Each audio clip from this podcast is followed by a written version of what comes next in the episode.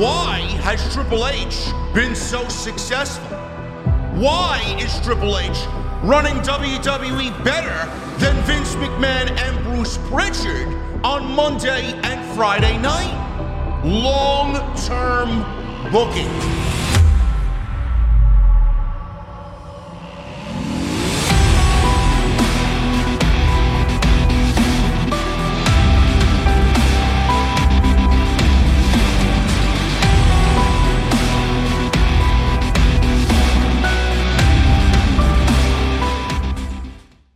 What is going on, guys? Thank you so very much for joining me right here on Off the Script. This is episode 449 for your October 23rd, 2022. I am JD from New York, as always, coming to you live from the OTS venue.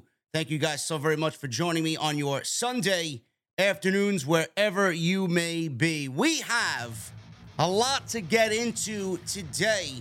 To close out your weeks, man. We did AEW news yesterday on episode 448. If you guys missed that content, go and check it out. It's on the homepage right now. I decided when I got back from my vacation, I was going to split the AEW and WWE news up into two separate podcasts. I didn't want to sit here live on a Sunday night in the middle of all these playoff games for Major League Baseball and Sunday Night Football. I didn't want to sit here for 4 hours. I just wanted to kind of unwind and relax to close out the week. So I gave you guys a podcast yesterday, and I'm giving you guys another one today. And we split it up for this week only. So if you guys want to go check out the AEW news, there's plenty of it. A lot of juicy information there. Go check that out. It's on the homepage. And today, we're going to talk WWE. I got a follow-up on the entire Triple H wanting CM Punk back in WWE. I know a lot of people are making videos about it. A lot of people are speculating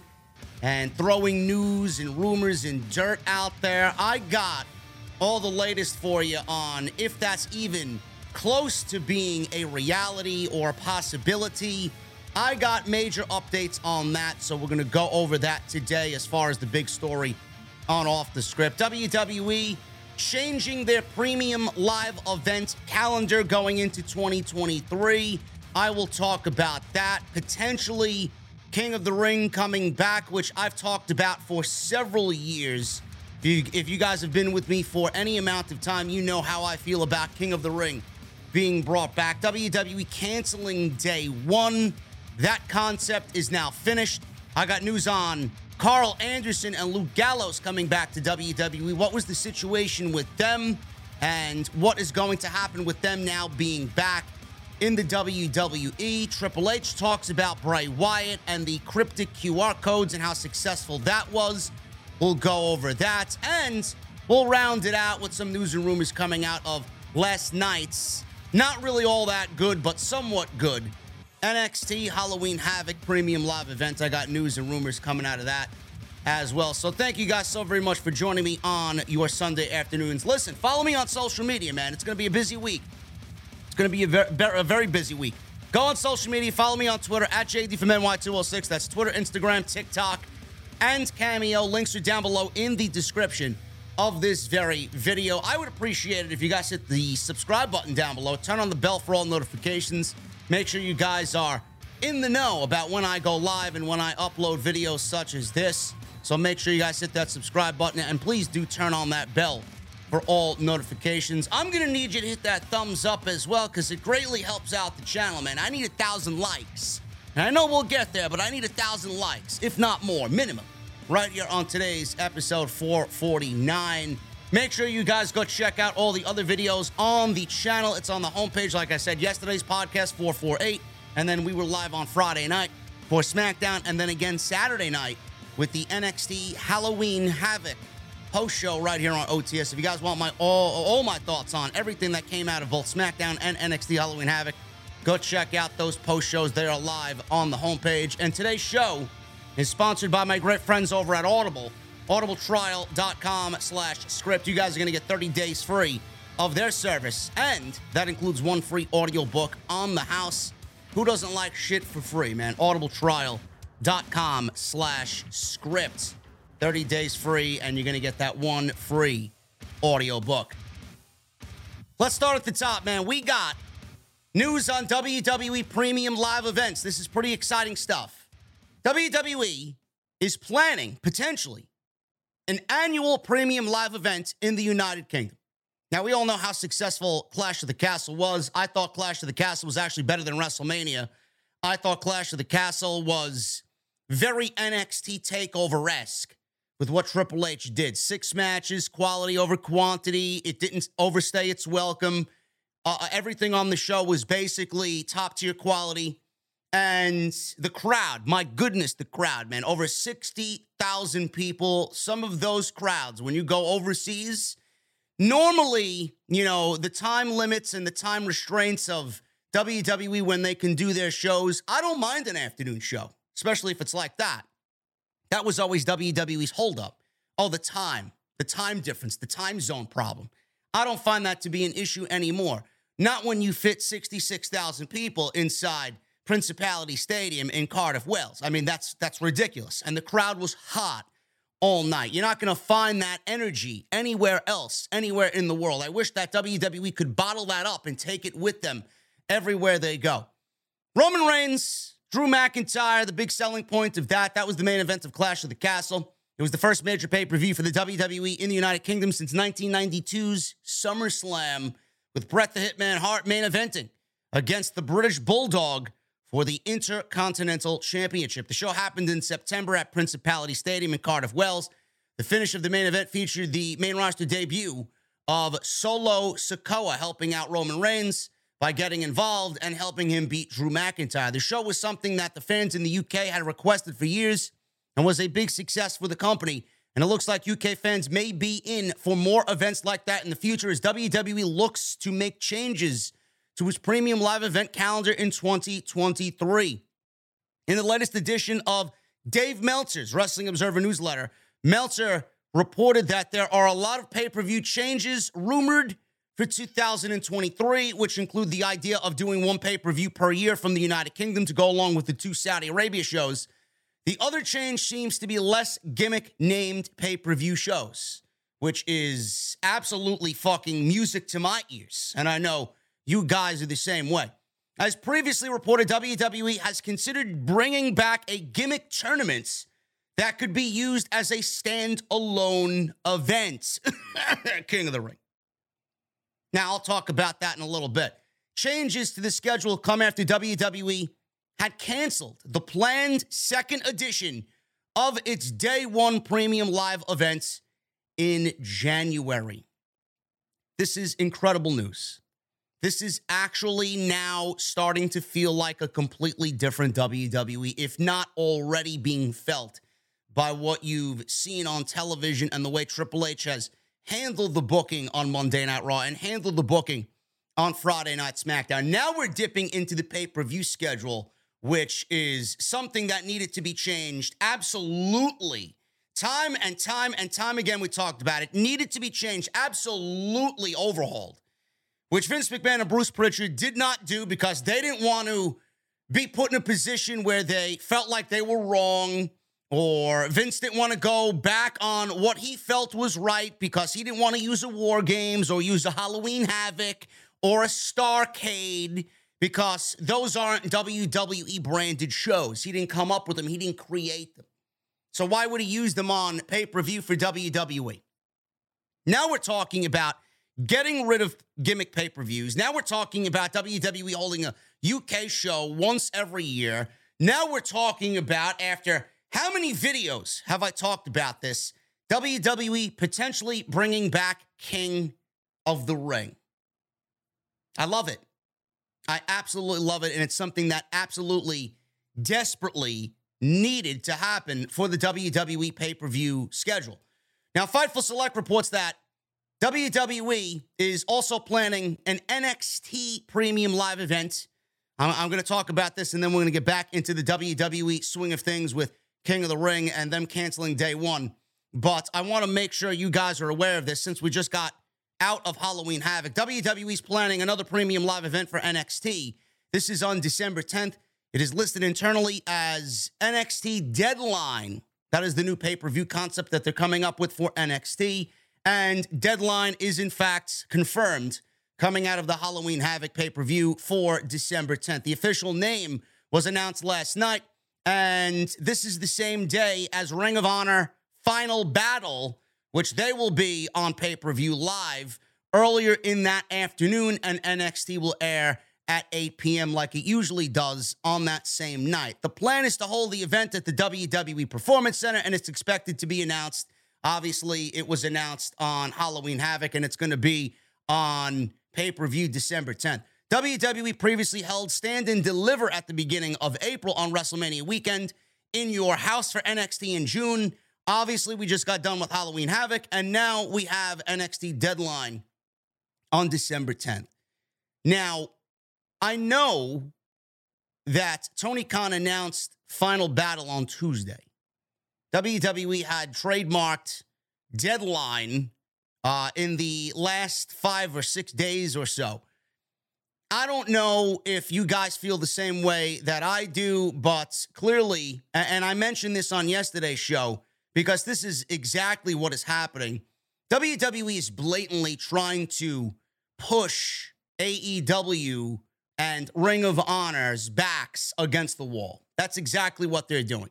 NXT could have had any other Saturday or Sunday in the entire month of December. WWE right now has no pay-per-views for the main roster at all in the month of December, because they're canceling gimmick pay-per-views, and TLC would usually fall in December, and they're getting rid of all their gimmick pay-per-views. So right now, coming out of Survivor Series, there is no pay-per-view after Survivor Series until the Royal Rumble. So we're getting rid of TLC, we're getting rid of Day One, and then the only pay-per-view in January to kick off 2023 and begin the road to WrestleMania will be the Royal Rumble.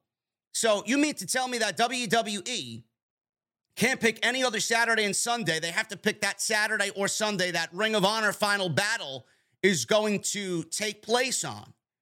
If that's not done by design and by purpose, I don't know what to tell you. This is the game. Triple H is playing the game. WWE's playing the game.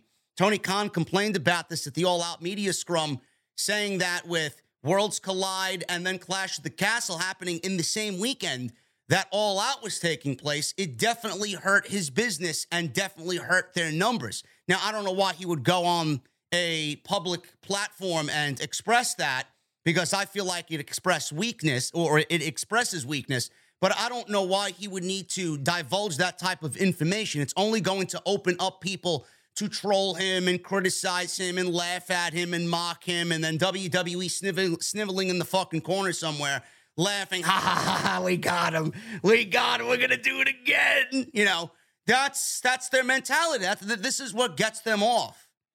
So WWE absolutely doing it on purpose. Meanwhile, we know why they're doing it, but we can also question, listen, I mean, they don't need to take place on the same day. They can have any other Saturday or Sunday in the month of December, because none of their calendar is filled in the month of December. Why do you have to step on Ring of Honor's toes? But this is WWE, and what we said yesterday, this is WWE not playing well with others. They're in the competitive mindset now. They have a vendetta to go after Tony Khan and AEW, and that's exactly what they're going to do. And if they have to go after Tony Khan, they can't get to AEW, they're certainly going to go after Ring of Honor.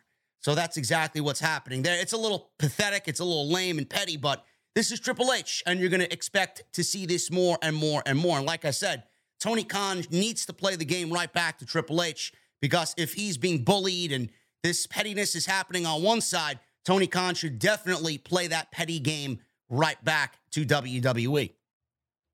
Day one, canceled. Day one is canceled. WWE will not be moving forward with the tradition that is, or the one-year tradition that was Day One. It has been canceled, and I'm glad to see it go. According to Brandon Thurston of WrestleNomics, WWE will not be presenting the event.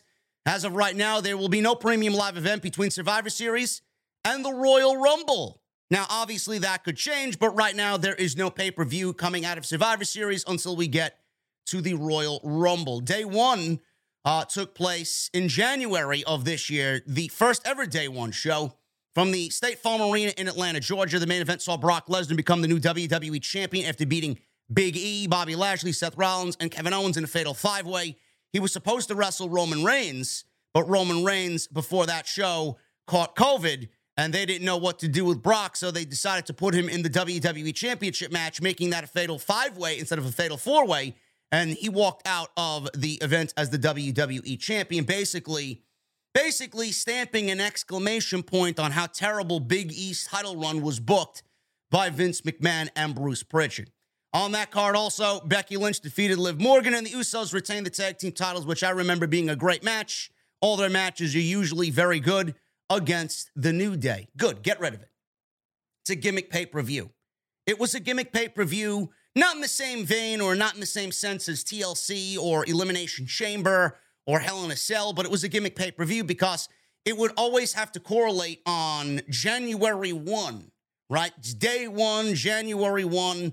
So this was a Nick Khan idea that they clearly did not think fully through, because it's fine if New Year's Day falls on a Saturday or Sunday. I don't mind the pay-per-view on a Saturday or Sunday. I actually prefer Saturday because Sunday people go to work and it's late and, you know, all that other nonsense. But Saturday has been fine. But WWE really didn't think this through, because this year New Year's fell on a Saturday. And now in 2023, to kick off the new year, it's going to fall on a Sunday. What happens if WWE wants to continue the tradition of day one? In 2024, New Year's Day would fall on a Monday. They can't have a pay-per-view on a Monday. And you can't call a pay-per-view on January 7th, day one, because it's January 7th. It's not January 1. You can't call the pay-per-view day one when the pay-per-view takes place on December 31st. Or December 30th, right? It's not New Year's Day. It's not day one. So clearly they didn't think this shit through. And day one is now canceled. It was a gimmick pay-per-view without actually being a gimmick pay-per-view. Get rid of it. Get it out. And I'm glad it's gone. WWE is not having a pay-per-view. And I always found it to be ridiculous that they opted to have two pay-per-views in the month of January. It's so stupid. They did the same thing with New Year's Revolution and whatever other concept they want to come up with. We don't need two pay-per-views in a single month. I honestly think that's a little overkill. And I am fine with quality over quantity. One of the things that I've always talked about is that WWE could operate with less pay-per-views. Now, I know that they can't because they have a contract with Peacock, and Peacock wants all the content that they can get from WWE. So, you know, you're stuck with 12 to 13 pay-per-views in the single calendar year, but I've always felt that they don't need a pay-per-view every month, let alone two pay-per-views in some months. So I'm glad that it's gone. And I'll talk about what I do think that WWE could potentially do with the void that they have now left in December. They are making major changes to the pay-per-view schedule in 2023. Brian Alvarez reported that WWE officially scrapped day one. That was the first thing that needed to be done. Alvarez also noted that there will likely be more international shows and less gimmick pay-per-views. If that is the case, then we will see less shows such as Extreme Rules and Hell in a Cell. TLC could potentially be gone. Elimination Chamber could be gone as well. No other details are available right now because this is obviously still a work in progress, and this is the latest change to the Vince McMahon era and the Vince McMahon way of doing things. Triple H is slowly changing things, and he's going to roll out changes gradually so that the shareholders are a little at ease and they're not being bombarded with change here and change there, which is going to set off a string of uncertainty. People need to take this in slowly and kind of digest it as it comes in. We don't need 6, 7, 8 different things coming out of the Triple H administration to kind of rattle the shareholders there. So this is one of those things that absolutely needed to be changed, and it's going to be a thought process moving forward, and it's going to roll out next year. So as long as we got the gist of it, I am okay when it does happen. Now, no other details are available about any of this. Several names have been brought back in the last couple of months, and there have been several changes made to the weekly shows, and it looks like 2023 could see additional big changes to the product, probably bigger changes than we have already seen so far with Triple H taking over. This is great. This is absolutely great. WWE has so many IPs that they could go back and use for pay-per-views. And I mentioned before, with the gimmick pay-per-views going away, TLC, Hell in a Cell, Extreme Rules, even though I kind of enjoyed Extreme Rules more this year than I have in the last several years just because of the way it was booked. And, you know, I thought it was a decent pay-per-view. I don't think it was the best pay-per-view that Triple H has put on. I do think that Clash of the Castle was better, but he's hit a home run basically with everything he's done so far, minus a couple of hiccups here and there. So TLC, Hell in a Cell, and Extreme Rules potentially gone. I know you guys are happy about that. I'm happy about that. I hated that we needed to see Hell in a Cell once every year because it was that time of the year. I hated that we came to October and Vince thought, well, let's have Hell in a Cell in the month of October because Hell correlates with the month of October, and the month of October, we celebrate Halloween. You know, that was his mindset. That was Vince McMahon's mindset. That was Bruce Prichard's mindset. And Bruce clearly and blindly followed whatever Vince McMahon did. I'm glad that that mentality is now done and finished. It was fucking lame. TLC. How many fucking TLC matches do we need to see? Or how many ladder matches do we need to see in a given calendar year? We see enough of them during the year, and now we have to have an obligatory fucking ladder match in the month of December because, well, it's TLC, it's December, so here we go. We got to get TLC matches. It's fucking lame. It's lame. Money in the Bank. I'd even get rid of Money in the Bank. I don't feel like Money in the Bank is a big pay-per-view for WWE anymore. It's a tired concept. They haven't done shit with the Money in the Bank briefcase in the previous years. Vince has embarrassed the Money in the Bank briefcase in several years. It hasn't been the same or felt the same in about 5 years now. I can't even remember when it was the last time it felt important. We got Austin Theory. He just showed up on NXT, carrying around the briefcase. He's teasing the briefcase against Ilya Dragunov and Bron Breakker and JD McDonough, the fake JD, by the way. He's teasing a cash-in on those three guys at Halloween Havoc. We didn't see him last night on the pay-per-view, but this is Austin Theory carrying around the briefcase who went on WWE television for the last 3 months teasing that he was going to become the youngest WWE Universal Heavyweight Champion, only to show up on NXT, and now tease that he's going to cash in against Bron Breakker. It's fucking lame. It's lame. And Vince hasn't done anything with the briefcase. I mean, look at what he's done with the women. Somebody wins the briefcase, they either cash in that same night or legitimately in that same fucking week to follow. It's ridiculous. It's ridiculous. You got a concept that you could build the storylines around for the next 12 months, and the first thing that they do is want to get rid of it immediately after somebody wins it. It's pathetic.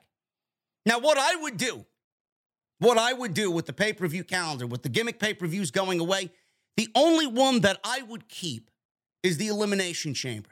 I always had this sentimental feeling towards the Elimination Chamber, always.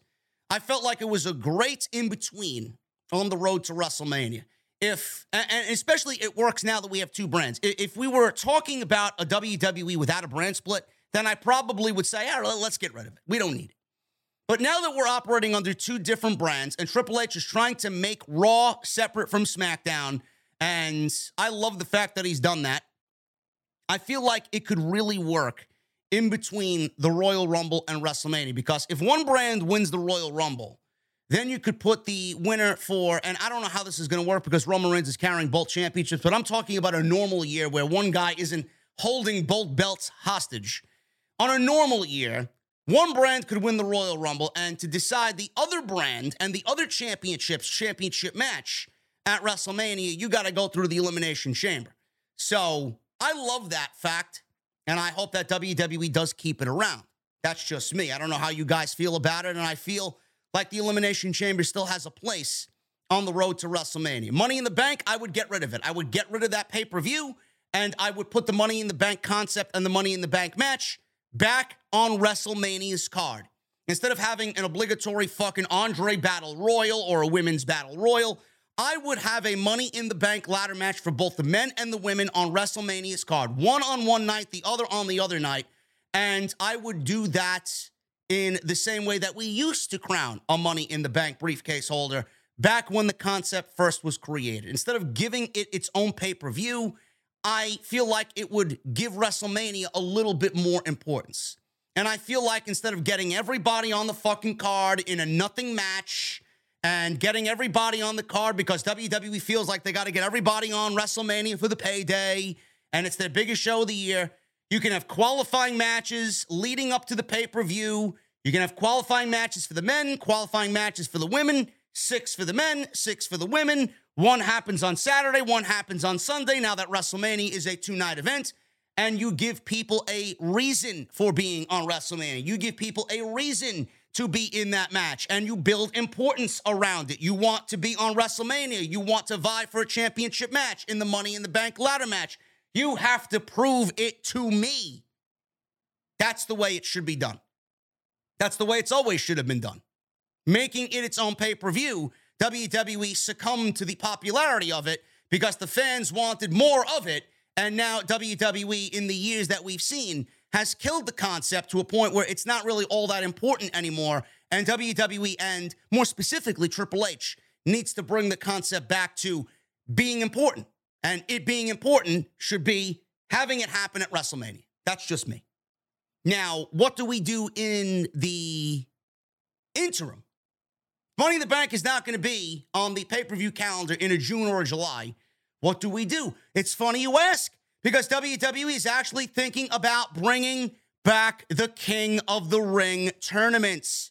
Many fans have advocated, me included, every year. I always talk about it. I've given you guys fucking gold every single year about what to do with the King of the Ring. It's a very simple thing.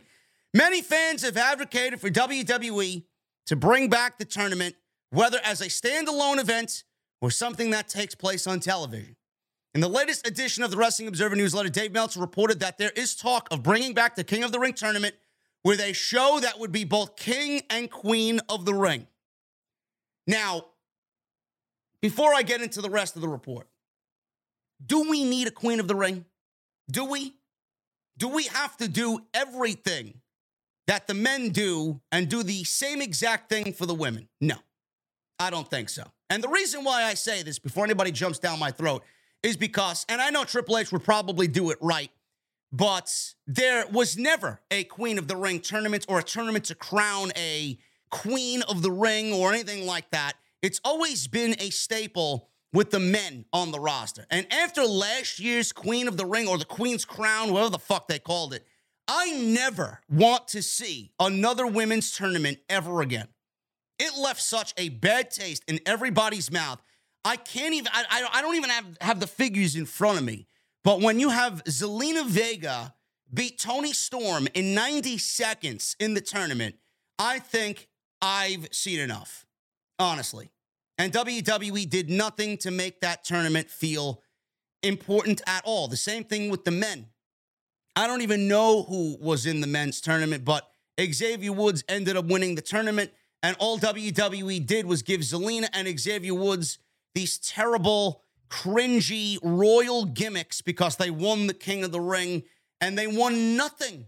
They didn't win a championship match. They didn't win a fucking contendership. Nothing. They didn't win nothing. A trophy, a cape, a crown, nothing. They had nothing. They were given a scepter and a fucking crown. That was it. That was it. And it was fucking lame. These tournaments should be important to both Raw and SmackDown. And it's a very simple way to really create captivating television. And if WWE is thinking about bringing back the King of the Ring tournament, that's a start. Do I want it to take place on Monday Night Raw and on Friday Night SmackDown? The answer is no. Because if WWE is getting rid of all gimmick pay-per-views, then they need to get rid of all gimmick pay-per-views. Money in the Bank does not need to be a pay-per-view anymore. I don't give a shit what anybody says. It is a dead concept. Not really a dead concept, but a concept that has lost its appeal and lost its importance. Let's get it back to being a WrestleMania staple instead of a random Andre the Giant Memorial Battle Royal with a fucking ugly-looking trophy that looks like I could pick it up on fucking aisle 5 in Walmart. Give me a fucking break with this shit, okay? The King of the Ring tournament does not need to take place on television. It should be the bridge between WrestleMania and SummerSlam. This is a very easy thing to do. It would create captivating television. For the months leading into SummerSlam, WWE can have qualifying matches leading into the King of the Ring. They have qualifying matches, you get into the tournament, and then you have the entire tournament happen the way it did in 1993 and all those other great years where we saw those King of the Ring tournaments on pay-per-view. You have an 8-man tournament that takes place throughout the entire evening. And not everybody needs to be on pay-per-view. Triple H has done a fantastic job of not overloading these pay-per-views. There's going to be pay-per-views where the world title doesn't need to be defended, or the Intercontinental Championship is not going to be defended. You save those for the television shows and you build importance for the television shows. Tag Team Championship's not going to be defended. Maybe one of the Women's Championships is defended. You have the entire tournament take place on one single show on pay-per-view. But how those men have got there, they have qualifying matches on Raw and SmackDown, and you build importance on Raw and SmackDown with these qualifying matches and then get those people qualified to compete at the pay-per-view. 4 spots from Raw, 4 spots from SmackDown. You make it prestigious. You make it something that everybody wants to be a part of. If people are asking, well, JD, what about the women? Listen, I'm not saying you can't do a Queen of the Ring, but you can't do a King of the Ring and a Queen of the Ring on pay-per-view unless you dumb down the fucking tournament and give us only the finals on pay-per-view, the finals of the men and the finals of the women on pay-per-view, but then it's not really a King of the Ring tournament. It's a King of the Ring final. I don't really want to see that. If you want to have both, King of the Ring could be on pay-per-view and build the Queen of the Ring tournament on Raw and on SmackDown. It doesn't need to be on pay-per-view. Because obviously, one is greater and more important than the other, being that we've never even got one before in the past. And the first one that we got was a complete fucking abysmal disaster. So that's what I would do. The winner of the tournament, you are the number one contender based on where you come from. If you're Raw, WWE Championship, SmackDown Universal Championship, the winner, and whichever brand is represented coming out of King of the Ring, you are getting a championship match guaranteed at SummerSlam. Very simple. Very simple. I'm not speaking a fucking foreign language here. This is a very simple concept for Triple H to go out there and do for WWE television. It gives them meaning on Raw and SmackDown. It gives them a main event guaranteed for SummerSlam. Same thing with the Queen of the Ring. If you want to do that on Raw and SmackDown, guaranteed women's championship match, whoever comes out of that tournament on which brand they are representing. Very simple.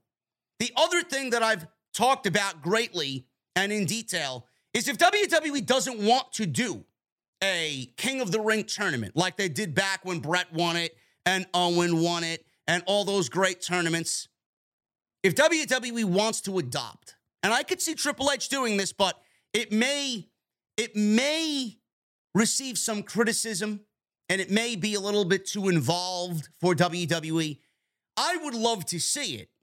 I think I prefer what I just talked about more.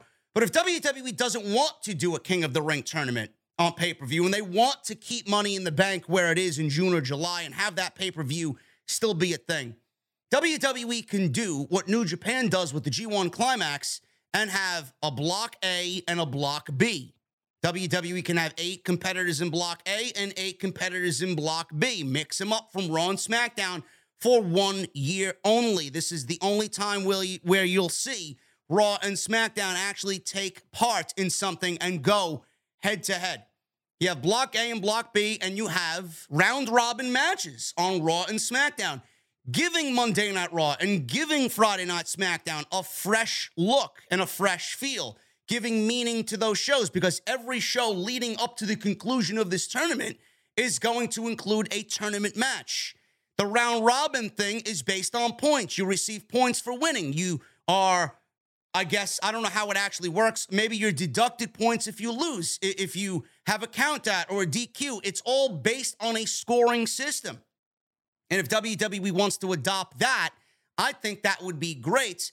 And then the finals could take place on a pay-per-view before SummerSlam, or you really want to build it up as a main event on a Raw or SmackDown, you could do that as well. And then the winner of this tournament would get a number one contendership or a championship match at SummerSlam. That's what the winner would get if they win the entire thing. It should be a staple for the summer of WWE. We got WrestleMania in the spring. We got SummerSlam in the tail end of the summer. We got Survivor Series in the fall for Thanksgiving. WWE needs something right at the beginning of the summer. We got Royal Rumble in January, right when WrestleMania season starts. We need something to fit there in the beginning of the summer. And that, one of those two concepts would fit absolutely perfect. Now, the gimmick pay-per-views, WWE has a bunch of IPs. They could get rid of TLC and Extreme Rules and Hell in a Cell and fill them in with old WWE pay-per-views. Armageddon or whatever you want to talk about, you know, old classic pay-per-views that WWE could bring back from their earlier days. Or WWE with December, I mentioned this earlier, I could see Triple H filling that void in December with something like Starrcade. Because I've always talked about, well, why don't we use Halloween Havoc and some of these IPs that they've obviously paid for and now own? Why don't you use Halloween Havoc for October? That would be a great main roster pay-per-view, right? Instead of using it for NXT where they're just going to fucking sully the name after what we saw last night. Halloween Havoc in October. How about a Starrcade in December? Triple H is a lover of the old school. He loves all that shit. I could see him bringing that back. Maybe we get that. Or maybe we get nothing at all. It's still up in the air, but this is something that honestly and clearly excites me. It presents so many more different openings for creative and booking and to make things feel important. That's something that resonates with me. That's something that I find to be most important and what we need to fix. Raw and SmackDown have been a lot better, don't get me wrong, but they need to feel important on a weekly basis. WWE Triple H has done a great job with the pay-per-view so far, and I feel like they have been must-see for the little time that he's been there. But we need to start making things feel important. We need to start making things that happen on a yearly basis, something like the King of the Ring happen on a yearly basis, with that being a huge, important, pivotal part of the WWE calendar that resonates with the title match at SummerSlam, that builds new stars. Something like this has so much importance behind it that, you know, we all talk about WWE wanting to build new stars. We need to get into the process of building new stars, and something like a King of the Ring tournament, if it's done correctly and it's given the amount of prestige and importance, could build tomorrow's superstar, tomorrow's household name, tomorrow's WrestleMania main event. And I know you guys agree with me on that. I'm very much looking forward to seeing what Triple H does, because he himself is a former King of the Ring winner. He himself knows exactly how important that tournament is to one's career. And if done right, it could catapult somebody into superstardom.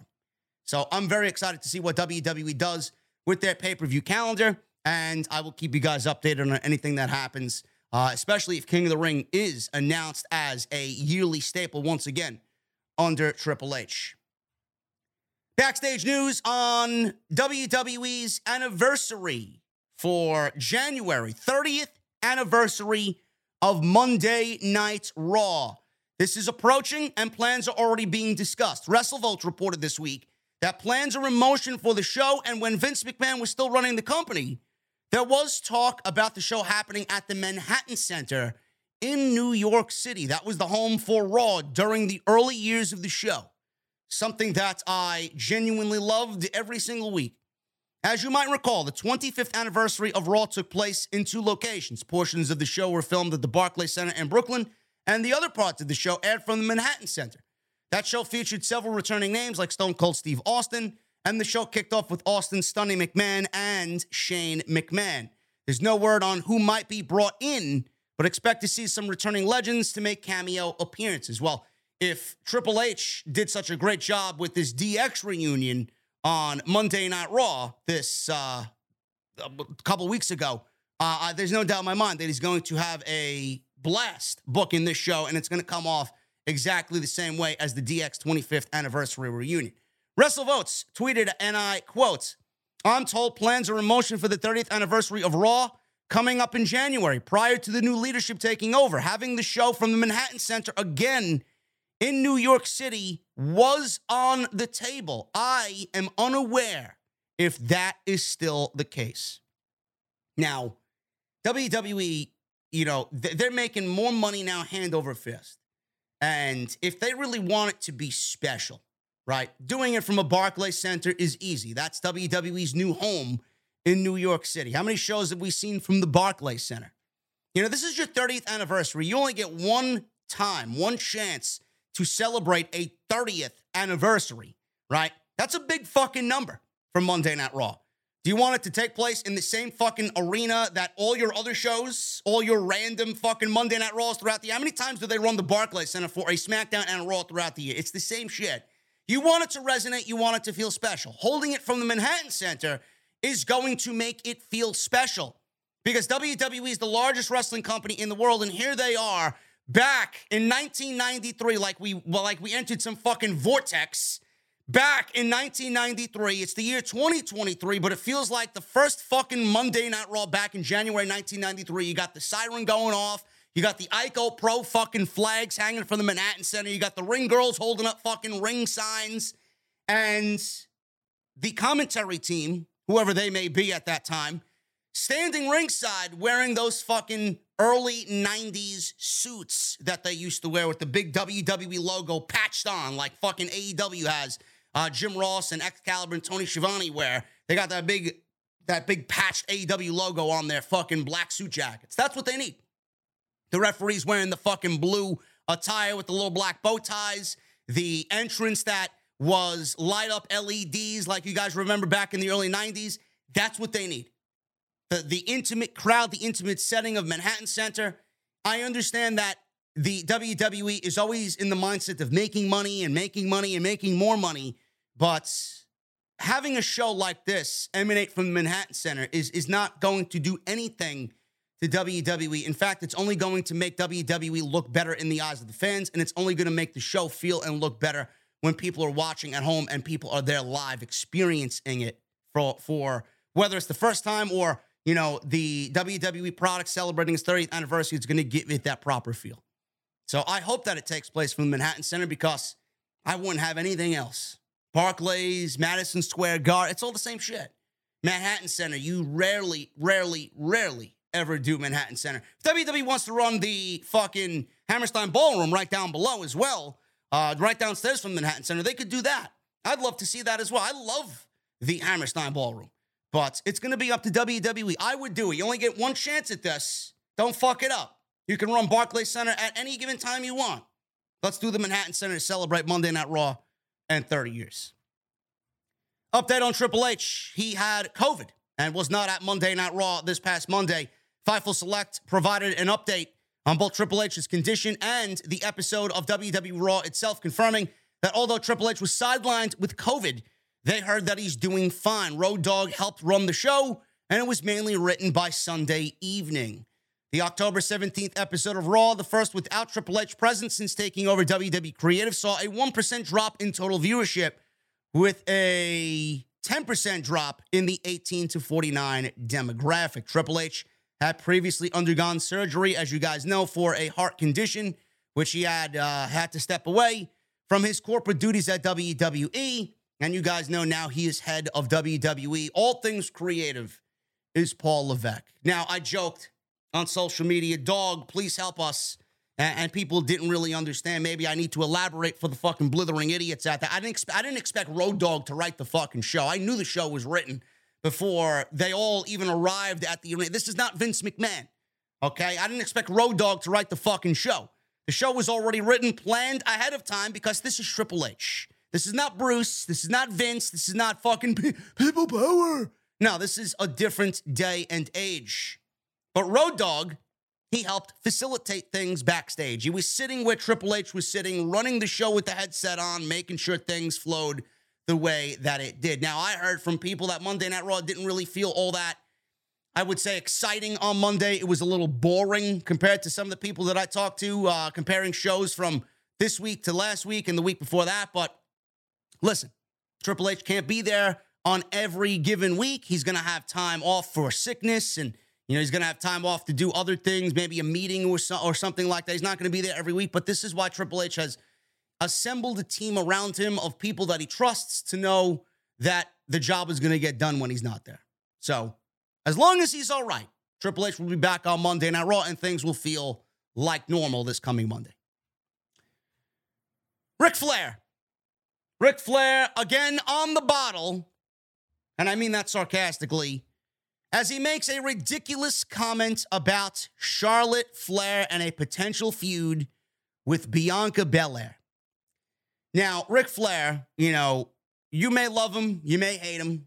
I don't know why we continue to talk about guys like Flair and Conan and Eric Bischoff and all these fucking irrelevant hacks. Disco Inferno, these irrelevant hacks. They say shit because they know people are going to talk about it, and we fall for it every single time, hook, line, and sinker. And this is no different. But I have to call this out because obviously Ric Flair is a ridiculous, ludicrous old man. He was on his podcast, which is called To Be a Man podcast. Ric Flair talked about a potential Bianca Belair and Charlotte Flair match at WrestleMania, comparing it to it, if booked correctly, could be as big or bigger than Stone Cold Steve Austin and The Rock. Oh, man. Ric Flair's a fucking comedian, man. Ric Flair is on the same line of fucking retardation than the Impact fans telling me that I need to watch Impact and review Impact on a weekly on Thursday. Give me a break, man. Flair said this, and I quote, I have no inclination as to whether or not this will happen. But I think Ashley, if she wrestles Bianca Belair at WrestleMania, it'll be as big as Rock and Austin if they build it right. Oh, man. They are two of the best athletes ever. Clearly, Rick, she's your daughter. What else the fuck would you say? Two of the best athletes ever that I've seen in my career to ever be in the same women's division. There are some other great workers, but for pure athletic ability, Bianca Belair and Ashley stand out. They could be two of the best athletes in the company. I'm not kidding. Both are legitimate Division I athletes with credentials. Charlotte Flair has not appeared on WWE TV since she lost the SmackDown Women's Championship to Ronda Rousey at WrestleMania Backlash in May, though reports have emerged that the Queen may be on her way back soon to WWE. I can't wait to see the android back in action. Nobody wants to see Charlotte Flair back in action, okay? Ric Flair himself has wrestled more recently than Charlotte Flair, which is a fucking terrible thing to think about, competing in his last match over SummerSlam weekend back in July. Now, I understand that Charlotte has her fans, and I understand Bianca has her fans as well. And Bianca's fantastic. Don't get me wrong. I think Bianca Belair is excellent at what she does. She's an inspiration. WWE, you know, they are pushing her, and you could see why they have pushed her to the top spot on WWE television, holding the Monday Night Raw Women's Championship. Her story is a great story. Now, I don't want you to take this out of context. I don't want people to make this about race like they usually do. I don't want people to say that JD is negative and all this other shit. But to compare this to The Rock and Stone Cold Steve Austin, who were at the heights of wrestling's fucking kingdom when they were around as number one and number 1A in WWE, the height of wrestling's popularity, led by Stone Cold Steve Austin and The Rock, two of the greatest that will ever step foot in the ring. Nobody will ever duplicate what The Rock and Stone Cold Steve Austin have done. You will never find another Stone Cold Steve Austin. You will find nobody that even comes close to that. You will find nobody that ever does what The Rock did or come close to what The Rock did. These are two athletes that have transcended all of space and time in this business and in this industry. There will never be another Rock and Stone Cold. To go out there like Ric Flair, who he himself, there will never be another Ric Flair, for he himself to go out there and say such a ludicrous fucking statement is beyond comprehension. It is so fucking unfair for him to say. It's not, listen, I understand that's his daughter, but there's no truth behind that whatsoever. First of all, nobody is watching pro wrestling like they did back when Stone Cold and The Rock were main eventing WrestleMania. Nobody. WWE has lost fucking 80% of its audience from that point. Nobody is watching wrestling like they were when Stone Cold Steve Austin and The Rock were main eventing WrestleMania and were at the height of their popularity. That's number one. Number two, you're comparing Charlotte Flair and Bianca Belair to Stone Cold and The Rock, which, again, is fucking ludicrous because I just said there will never be another. I don't give a fuck who you think you are or what you like. They are not to be compared to The Rock and Stone Cold Steve Austin. Number three, women's wrestling, though a great thing, is not a draw. And I mean this wholeheartedly. I love Sasha Banks. I think Bianca Belair is great. I love Bayley. I think some of the ladies in NXT are very good, right? But it is not a draw. WWE has their problems with the women's division. WWE has their problems creatively with the women's division. WWE's women's division, they are some of the lowest rated segments on Monday and Friday night.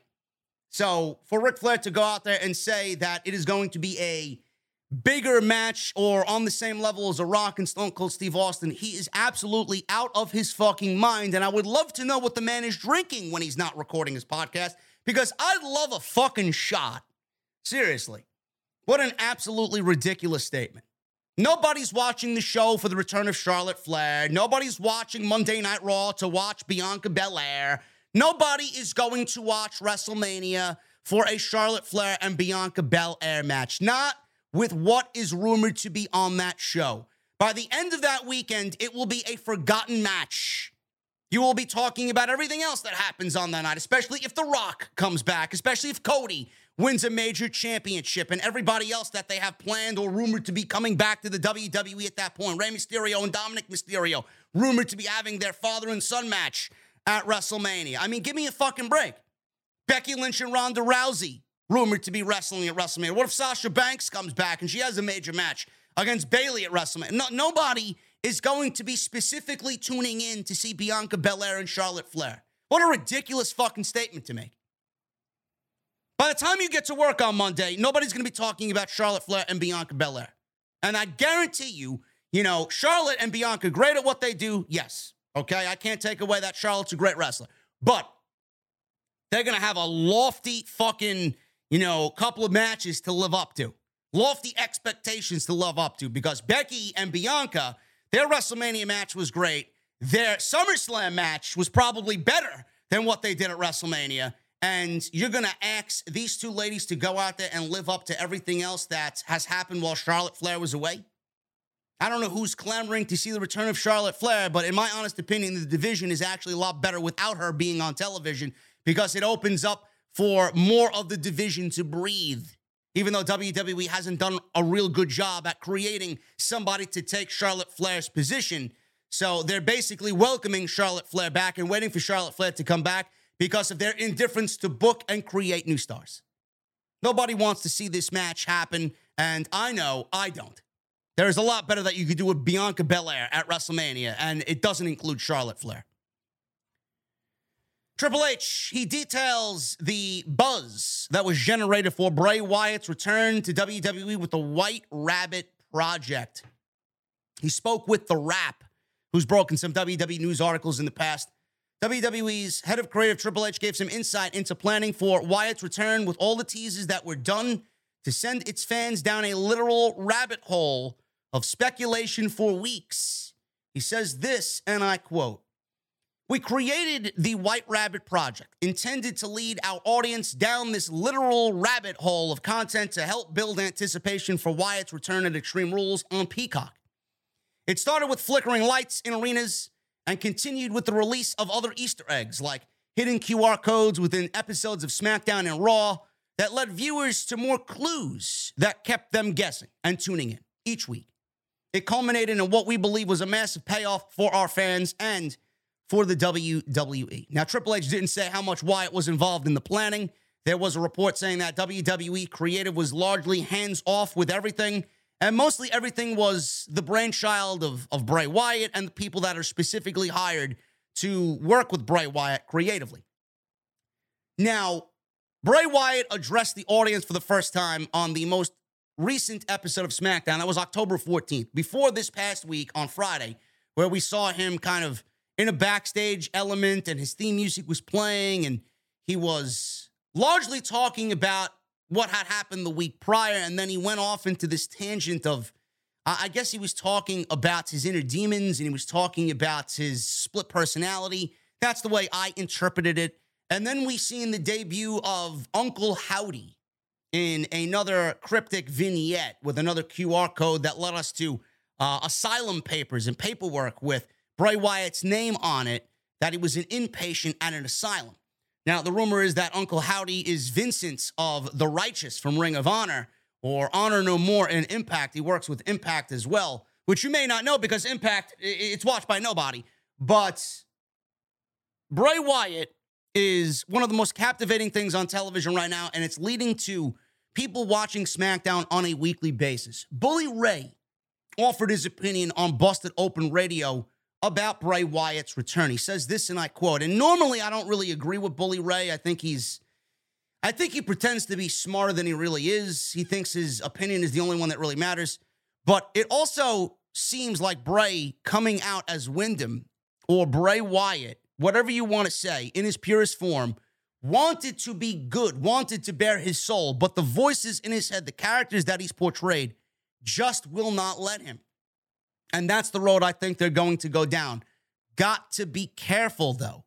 With The Fiend, they painted themselves into such a corner where the guy was impervious to pain.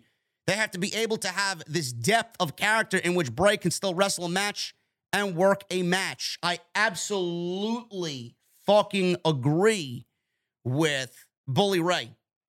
They don't need a supernatural gimmick. We didn't know what was going on with Bray Wyatt. I don't know if that was actually Bray Wyatt's interpretation and what he wanted the interpretation of his character to be, or if that was a Vince McMahon, Bruce Prichard thing.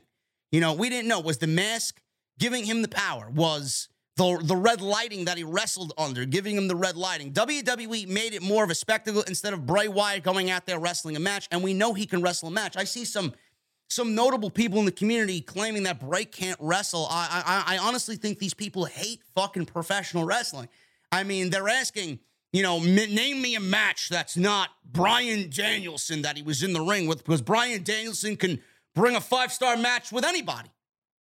I mean, I don't understand why we need to go down that rabbit hole and use that as an excuse. Yes, Bryan Danielson can wrestle a fucking Victoria's Secret window model and bring it to a five-star fucking match. That's not the point. The point is Bray has done everything else that he can with a lot of big, notable talent to make you think that he can wrestle. He's wrestled John Cena. Great match. He's wrestled AJ Styles. Great match. He's wrestled Moxley. Great match. He was in one of the best Elimination Chamber matches ever, and he beat AJ Styles and John Cena in that Elimination Chamber to win his first WWE Championship, and then wrestled AJ Styles the very next night on SmackDown. I don't really understand why people say Bray can't wrestle. Yes, he's wrestled Bryan Danielson. His best matches came with Roman Reigns when he was the Eater of Worlds, Bray Wyatt. So please continue to tell me that Bray Wyatt can't wrestle, and I'll make you continue to look like a blithering fucking idiot. Bray Wyatt can wrestle. It's not Bray Wyatt's fault that Bray Wyatt's most important and pivotal fucking portion of his career was hijacked by a 77-year-old fucking senile, demented old man who wanted him to fucking come out with red lighting and stand there impervious to fucking pain, basically ruining his character.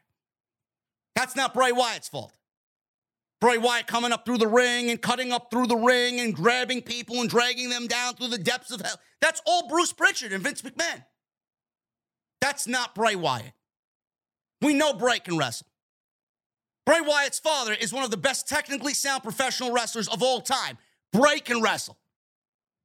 We don't need another fucking mysterious, spooky, and impervious to pain character. It's not going to work in 2023. It worked when I watched The Undertaker back in 1991 because I didn't know any better. Nobody wants to see that shit in 2023.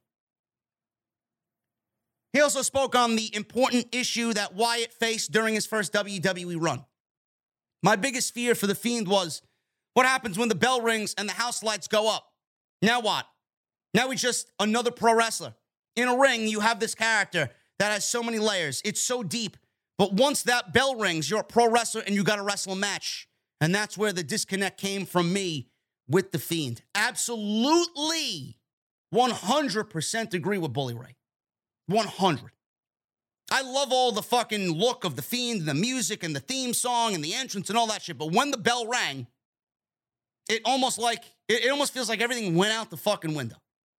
It's like I just fell in love with what the presentation was, and then the bell rang, and it's like, what am I watching? You know, you can't you need to emotionally invest yourself in all aspects of the character, not some. Because then it's not going to translate well when he actually has to do what he needs to do. And at the end of the day, what he needs to do is be a professional wrestler. Absolutely 100% agree. CM Punk. A lot of people have compared CM Punk and his return to Bray Wyatt's return at Extreme Rules. And we talked about CM Punk yesterday on the podcast, and we talked about him having a potential buyout of his AEW contract and the rumor of him going back to WWE, that Triple H reportedly would be open to working with CM Punk in some capacity because at the end of the day, Triple H wants to tell compelling stories, and CM Punk back in WWE would tell a compelling story. Now, I don't think he's going to end up going back to WWE. I think he would make himself look like the biggest hypocrite in the entire industry ever, and I don't think that's going to happen. And I don't know what pro wrestling company would want that man's attitude in their locker room after what he did to AEW, what he did to the locker room, and what he did to Tony Khan. I don't know who would want his services. It started off as a fucking beautiful thing, and then it turned into a complete disaster. I don't think he goes back to WWE, and I don't know how he would walk into that locker room and face all the veterans that he, for years, neglected, ignored, and talked shit about, who run that locker room, to walk back into that locker room making what will be a pretty fucking penny. Some will be making less than CM Punk, and you know that for a fact, and I do think that was a determining factor in what caused problems in AEW. How everybody felt CM Punk coming in, making $5 million a year and being the face of the company. You know, I could see people in the locker room feeling, well, what about my fucking spot? I got another ex-WWE guy here, this guy in CM Punk coming into AEW, me now, my spot, moving down the fucking ladder, right? I'm here to fucking make a point and prove a statement and improve myself to Tony Khan and make more money, yet $5 million goes to CM Punk. I can't even fucking lobby for a goddamn raise because I'm not getting any more opportunities. I'm not getting as many opportunities as I was or what I was promised with AEW being the alternative. And here, another ex-WWE guy comes into the company to steal our spotlight. Meanwhile, it should have been looked at as a good thing. But Tony Khan didn't really... You know, he didn't really hide his emotions. He made CM Punk like he was fucking Jesus Christ walking into that locker room. You know, he neglected everybody else and gave all his attention and all his resources and his fucking friendship and his time to CM Punk. And it's not a good look.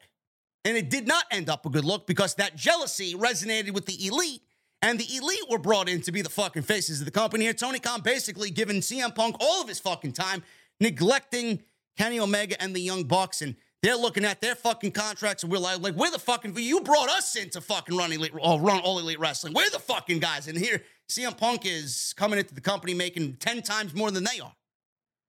It was a snowball of varying aspects.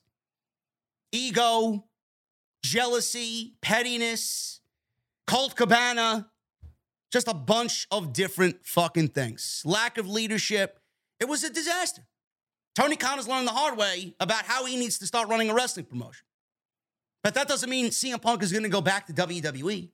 That doesn't mean Triple H is going to welcome him with open arms. That doesn't mean the WWE locker room is going to welcome Phil Brooks with open arms after what he did over here.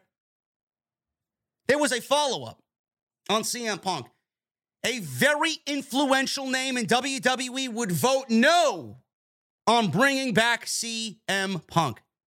Who that influential name is, it could be anybody. Could be Stephanie McMahon. Could be Randy Orton. Could be John Cena. Could be The Undertaker. It could be anybody. We don't know. We don't know. It could be Nick Khan. It could be Kevin Dunn. It could be Bruce Prichard. We don't know who it is. During a recent PW Torch audio show, Wade Keller of the PW Torch talked about some of the issues between Punk and AEW, and then he talked about what someone with influence in WWE said about Punk possibly returning. Keller said, and I quote, "Quite a few people I spoke to had become familiar with Punk over the years and had predicted when he signed with AEW that his stint with AEW wouldn't go well and wouldn't last long, citing his personality and his general history of discontent. Keller added that Punk was a needle mover with ratings and pay-per-view buys, especially in his first match with the company, but not in a game-changing way, and that meant that he had less sway in the locker room. And I mentioned this on yesterday's show. If Punk goes to WWE, it's not going to be a game-changing situation. We're not going to see ratings all of a sudden go through the roof to 3 and 4 ratings on Monday and Friday night. If AEW couldn't achieve that with Punk after all this time and the fucking glorious and monumental return he had, what do you think WWE is going to do? They're going to fall into the same boat that AEW was in. It's going to be a flash in the pan, one-off. It's going to be great for the first night, and then things will quickly revert back to normal, and he's just going to be there. WWE's brought in Lesnar how many fucking times, and we haven't seen a ratings increase at all that could be labeled game-changing. WWE brought in Ronda Rousey for the second stint, and we haven't seen anywhere close to it being game-changing. WWE's brought in celebrities like Logan Paul, who has multi-millions of fucking fans. None of it has been game-changing. Pat McAfee, none of it has been game-changing. So you mean to tell me that CM Punk is going to go join WWE and all of a sudden it's going to be game-changing? The only thing that's changing right now, is I already hear it in my fucking headset, is people quickly, the geeks, the virgins, the fucking online incels, quickly deleting their fucking tweets of the hatred towards AEW and CM Punk to pretend that they were always pro-CM Punk. Blasting AEW for CM Punk being in AEW, and now all of a sudden praising him that he's jumping back to the good side, quote-unquote. CM Punk would not be a game-changer in WWE. He would not fit into the current landscape of WWE. There's not really one person I would love to see CM Punk feud with in WWE outside of Roman Reigns, and we know how that would end anyway. It's not a good look for everything he said in his 7 years of absence, which continued on AEW television. He was never shy about letting his feelings known about where he used to work and what he thought of the people that worked there. Keller added that Punk was a needle mover with ratings and pay-per-views, not a game-changing way that he had less sway in the locker room. Keller added there was some jealousy of his rumored salary. There you go. You know, upwards of $3 million per year. I heard it was $5 million a year. $3 million per year, probably with the merchandise sales, it would probably eclipse $5 million. With understandably some wrestlers thinking that their spot on the card moved down a notch and their potential push was delayed a year or two because of him. There you go. Second thing I just mentioned before, there you go. Jon Moxley has made it clear that he wanted to be an alpha top guy. Cody Rhodes wanted to be an alpha top guy. He saw himself as that. Kenny Omega was initially seen as being that. Bryan Danielson was, in a certain way, redundant to Punk as lead babyface. So summarizing, mid-card wrestlers saw themselves being displaced by the aligning of Punk, Cole, and Danielson from WWE fame into AEW's atmosphere all at once. That's what caused, partially, some of the locker room discontent. And this is what I said yesterday. And Wade Keller is basically confirming what I said yesterday. WWE and all of their fucking firings ended up in AEW. Tony Khan ended up picking up literally everybody that ended up working for Triple H at one point or another. He brought them into AEW thinking that it was going to be a game-changing setting for AEW. Look at all the ex-WWE talent I have. But the thing that Tony Khan did was quickly move AEW away from what really made it special and what really brought it to the table. We watched and fell in love with AEW because of the MJFs and the Darby Allins and the Jungle Boys and all those year ones, right? And then you quickly moved away from that. And I understand signing a guy like CM Punk and signing a guy like Bryan Danielson. Do not get me wrong. If Adam Cole is out there, I'm signing Adam Cole. But you're bringing in the Malachis and you're bringing in the Swerves, who's worked out fantastic. That's another guy I'd go out there. You got to bring Swerve and you got to bring Keith Lee. And these are guys that I would go out. He legitimately brought in everybody, which then led to discontent because not everybody was going to be able to be featured on TV. And that led to discontent in the locker room because people weren't being featured on TV.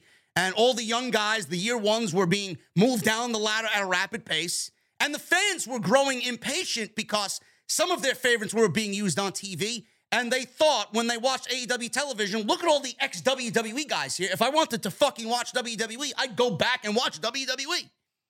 What is Tony Khan doing? He did what he did, and it ruined the special feeling that AEW gave us in year one and year two. That's not a good look. And I honestly feel like AEW is kind of getting back to that. Look at the Acclaimed. Look at what he's done with the Acclaimed and how over they are. Homegrown talent. Jungle Boy, Luchasaurus, MJF, right? Eddie Kingston. Not really a homegrown talent, but he's AEW, right? Sammy Guevara, Darby Allin, guys like this. That's what needs to be on television. Wheeler Yuta. I'm not saying you can't go out and bring in an ex-WWE guy, but you can't go out and bring in every ex-WWE guy. Wardlow.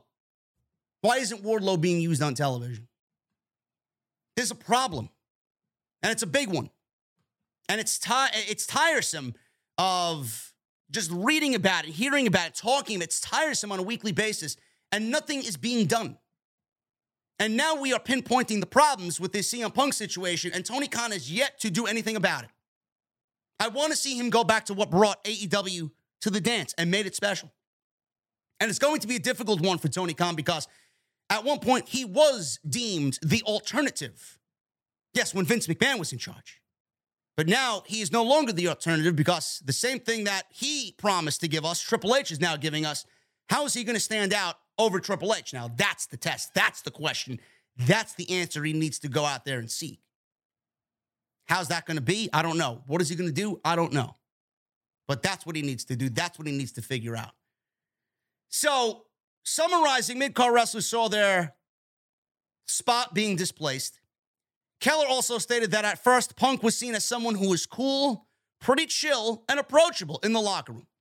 On the possibility of Punk going back to WWE, Keller said, "As I talked about this fall, Paul Levesque is more likely to bring Punk back than Vince McMahon would have been, not less. That doesn't mean Paul Levesque was a fan of CM Punk. But Paul Levesque is in a different position than Vince McMahon. Vince McMahon never believed in CM Punk. And therefore, in the way that he pushed Punk, never really fully got behind him.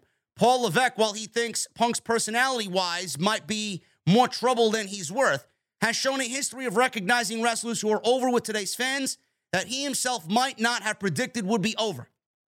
Somebody who's currently in WWE and is within the sphere of influence of Paul Levesque's decision-making would be a hard no as of me asking this person today. A hard no on endorsing the return of CM Punk, even if it would help business. I won't go into exactly what was said, but when I asked, I got a long paragraph of one sentence after another of negative comments about how they feel about Punk now compared to 8, 9, 10 years ago, based on what happened in AEW in the last 13 months.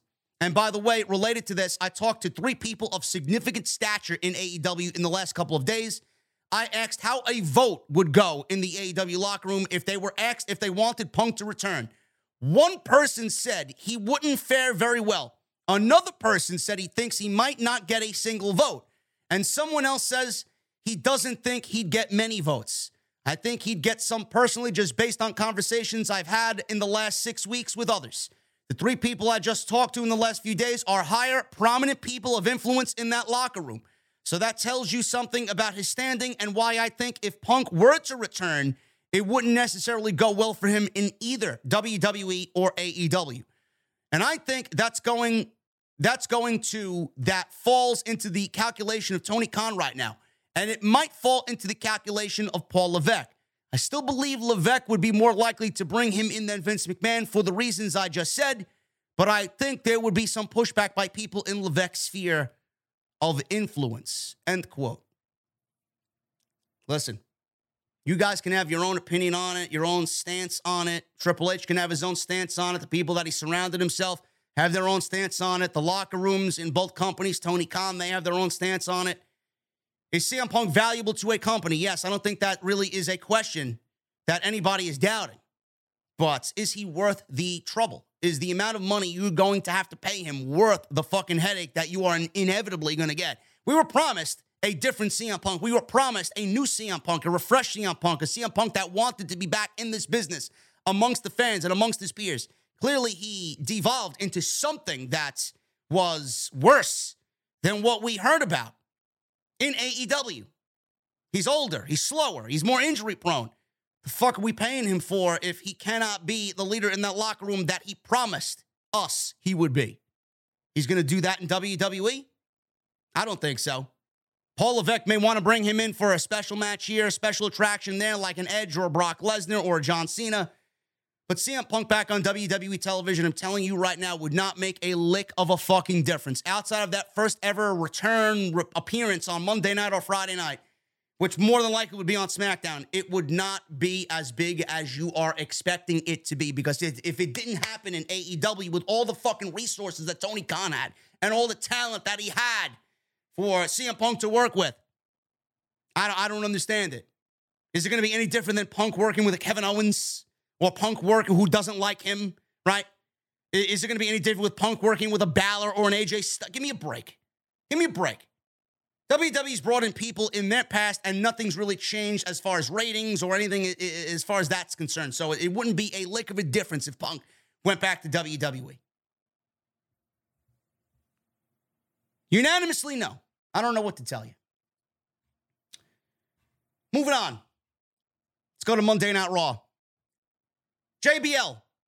JBL returned to Monday Night Raw. Thank God I didn't watch. John Bradshaw Layfield is going to be featured on television in the near future a little bit more frequently.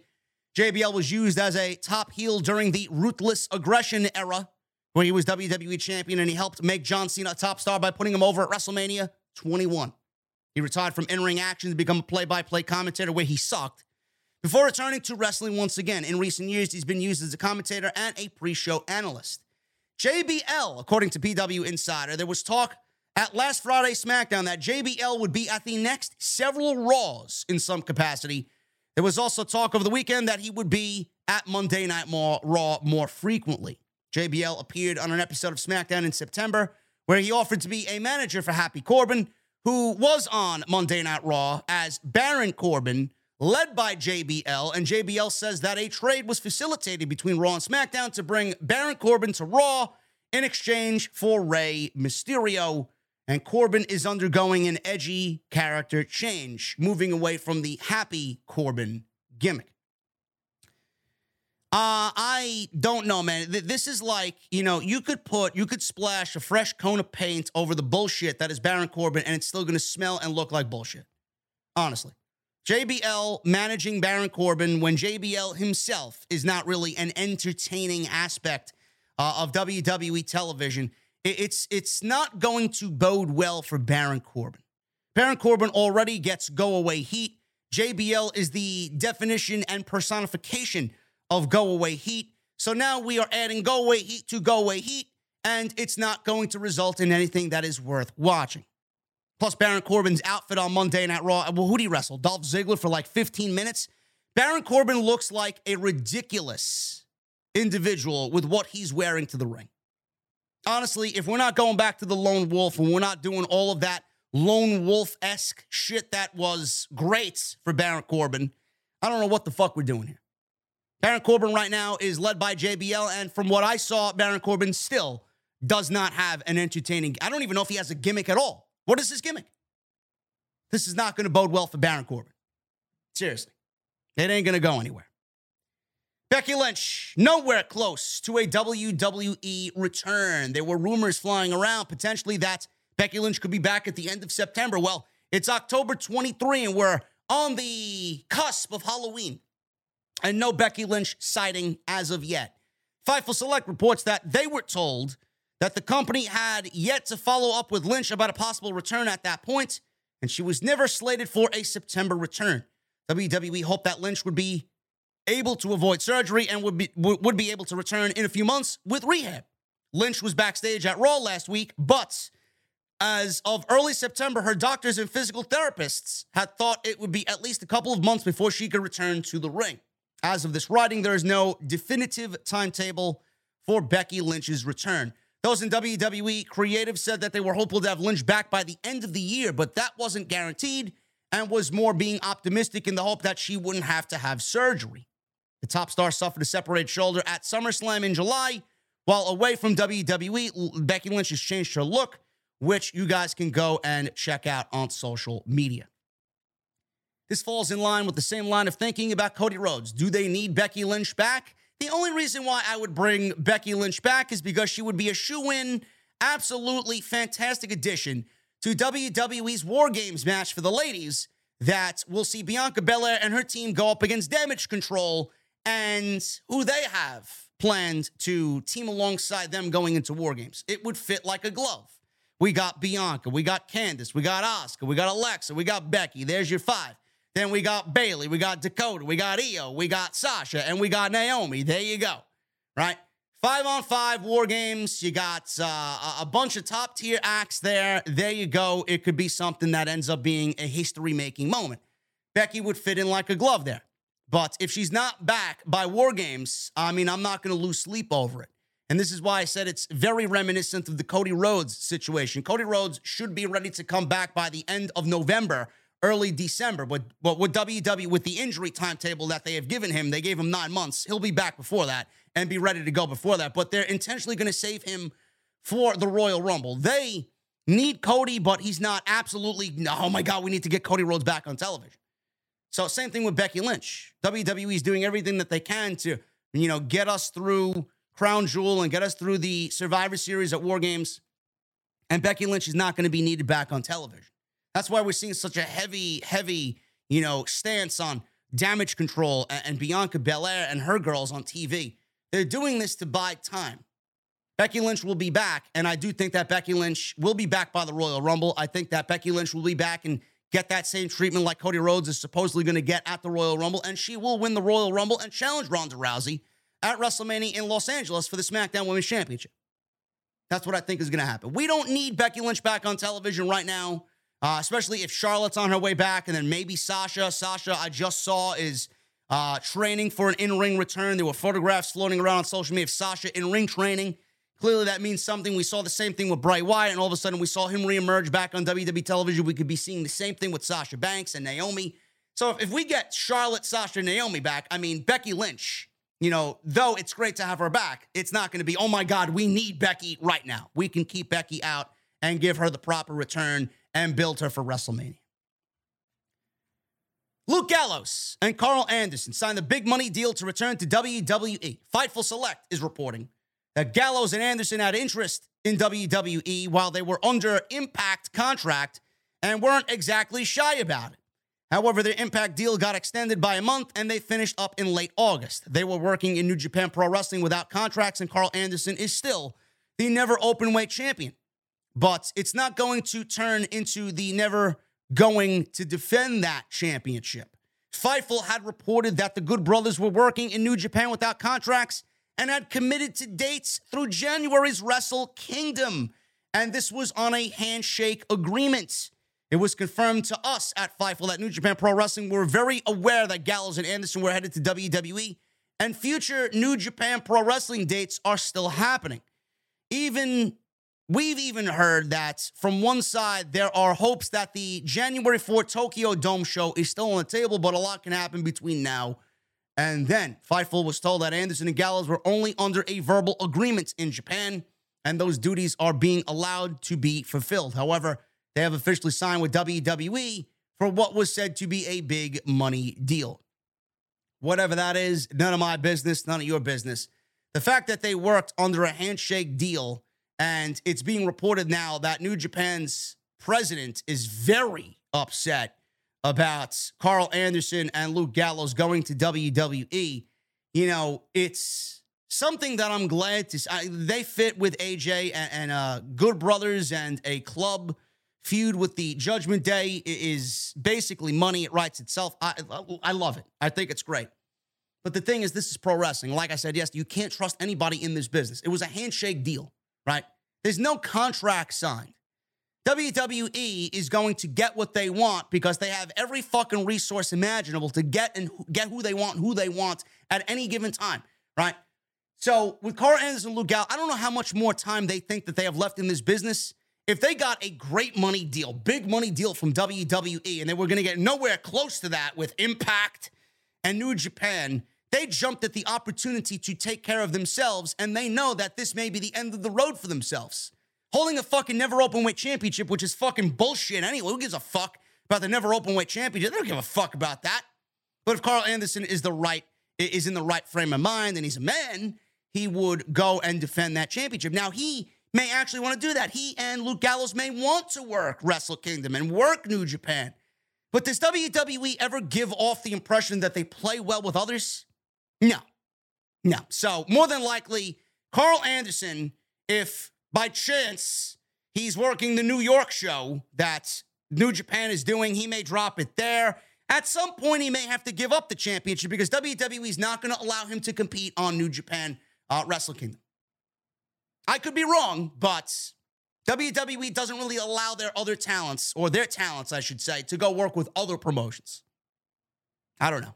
We'll see what happens. And Triple H, he was the guy that we all looked upon to say, you know what, if there is a forbidden door, people were claiming this was a forbidden door. No, it's not. It's not. There's nowhere close to being a forbidden door. We always label that Triple H would be the one to play well with other promotions. And it seems like Triple H is honestly putting his foot down with a lot, and he's really just focused on making WWE the best that it could be. And he's not really giving a shit about other promotions, especially with what he has now planned out, mapped out, a worldwide takeover. We're seeing takeover Europe, takeover Japan, takeover Mexico, all of the plans that he had brought into existence before they blackballed him and removed him from power. All of that plan is now going to be back on the table. Triple H doesn't want to play well. Triple H wants to play in that sandbox all by himself.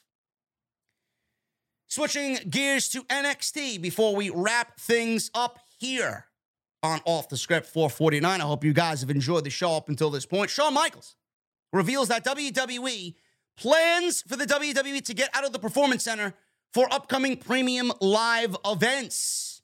Speaking with Scott Fishman of TV Insider, Michaels was asked whether he sees NXT shows like Halloween Havoc being held in traditional arenas moving forward. Now, clearly, Halloween Havoc took place at the Performance Center, which doesn't really give off premium live event vibes, but Shawn Michaels said this, and I quote, "Absolutely. As you mentioned, we started with the Florida Loop, or the Coconut Loop, as we call them. We've briefly discussed getting out for our premium live events. Do we want to do that by the end of the year or start at the beginning of the new year? We had Stand and Deliver for WrestleMania weekend, which was the first of many of our talents being out of the Performance Center. It's certainly something we want to get back to doing. We have every intention of doing that. We're actually having talks on how we want to go about executing that. This will go beyond shows in the state of Florida for certainly premium live events, but regular live events as well. As you know, this is part of the developmental process. They have to get out there and perform on the main roster all around the world. They might as well get their feet wet in NXT. If WWE wants to even bring the pay-per-views to Full Sail University, it would be a fucking welcome change to the environment for the premium live events. Now, I don't know how likely that is, but I would love to see that, especially for the premium live events, if they're not going to leave Florida for the time being. You're not going to be filling a Barclays Center like NXT TakeOver New York, okay? They did it with Stand and Deliver, and I guarantee you they had no more than 3,000 people fill that fucking arena for Stand and Deliver. NXT is not a brand that is being highly sought after. You're not going to watch NXT and see 16,000 fucking people fill an arena to watch Black and Gold like they used to back in the day. If WWE wants to bring NXT on the road, fine. If they want to do premium live events, that cannot happen at the Performance Center. Either Full Sail University to give it a different feel, or other smaller arenas like AEW runs with Dynamite. That would be perfect for NXT. Running them outside of NXT or NXT events outside of the Performance Center would be such a welcome change to the brand. New fans, not that fucking cringy, same old fucking bullshit crowd that we see in the Performance Center where they love everything and they hate nothing. It sucks, okay? Those are very, very, very biased fans.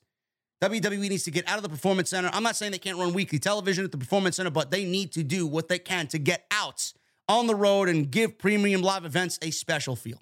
So we'll see what happens moving into 2023. And finally, guys, if you watched Halloween Havoc, we talked about this briefly on the post show last night. During Halloween Havoc, We saw T-Bar, Dijakovic, Dominic Dijakovic. T-Bar, he was part of the Retribution staple created by Vince McMahon. The Retribution storyline fell apart, and wrestlers like T-Bar floundered on the main roster with Vince McMahon in charge. It looks like the current regime is attempting to give Dijakovic a fresh coat of paint. During the Halloween Havoc post-show media call, Shawn Michaels gave credit to NXT writer Johnny Russo. I don't think there's a relation to bro, Vince Russo, bro, for coming up with the idea to burn the mask, and he did not deny that the vignette is to signal the end of the T-Bar character. The change for T-Bar Dijakovic has been rumored for some time because PW Insider reported back in August that there was talk of repackaging him. T-Bar has deleted most of his tweets. One of the deleted tweets was posted back in August, said, and I quote, "I sense something, a presence I have not felt since," end quote. Now, I know a lot of people are going to say, well, why don't you bring Dominic Dijakovic back on the main roster? Is he main roster ready? Absolutely. Dominic Dijakovic is absolutely main roster ready. He wrestles like a main roster performer, and I said he would have looked great in Judgment Day alongside Damian Priest and Finn Balor and Dominic and Rhea Ripley.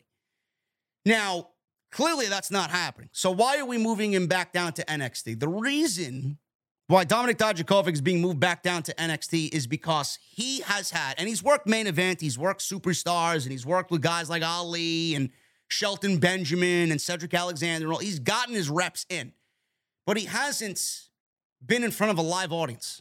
Nobody knows who he is. If you're going to send Dominic Dijakovic out there on Monday Night Raw without anybody knowing who he is, what good is that going to do Dominic Dijakovic? It's not going to do him good at all. So what the mindset here is, and, you know, you guys can correct me if I'm wrong, the mindset here is with Dijakovic going back down to NXT, it gives them another main event guy, number one, okay? Gives them a main event guy. It gives him the opportunity to reset himself.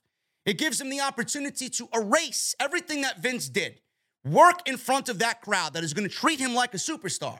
Work in front of that crowd that is going to give him the reaction that he deserves, to get his feet wet again, to feel the energy of a crowd, to get in there and work with guys that are, you know, somewhat on the up, and some of the veterans down there. Work and get your feet wet weekly. Become and feel like a main event guy in front of that audience. Win a couple of championships. And then when you're ready again, because he was ready then and they fucked him up. Now he's got to start over. And when you're ready again, then you can go to the main roster where Triple H, Daddy, Papa H is going to take care of you, and you'll be on your way. At that point, you'll have that feeling back, that passion back, and being in front of that live audience. You'll have your new character. People will know who you are. You will have made a name for yourself via social media and working the weekly television shows and the premium live events. This is a good move. You know, for people like me who have known about Dijakovic for many years and seen his work in the black and gold. Yes, we know what he can do and what he's capable of, but seeing Dominic Dijakovic back on the main roster would have been great. This is going to be more for Dominic Dijakovic to get his feet wet, get his name out there, get his name in the WWE universe well known, and then make the jump when he is ready and, most importantly, when the fans are ready. Guys, that's all I got for you. Thank you so very much for all of your support. I wanted to go live tonight, but you gotta understand, going live when there's a Phillies, Padres game, a Yankees, Astros game, which is a clinching game for the Astros, basketball, and Sunday night football. I mean, who the fuck is gonna end up watching me, right?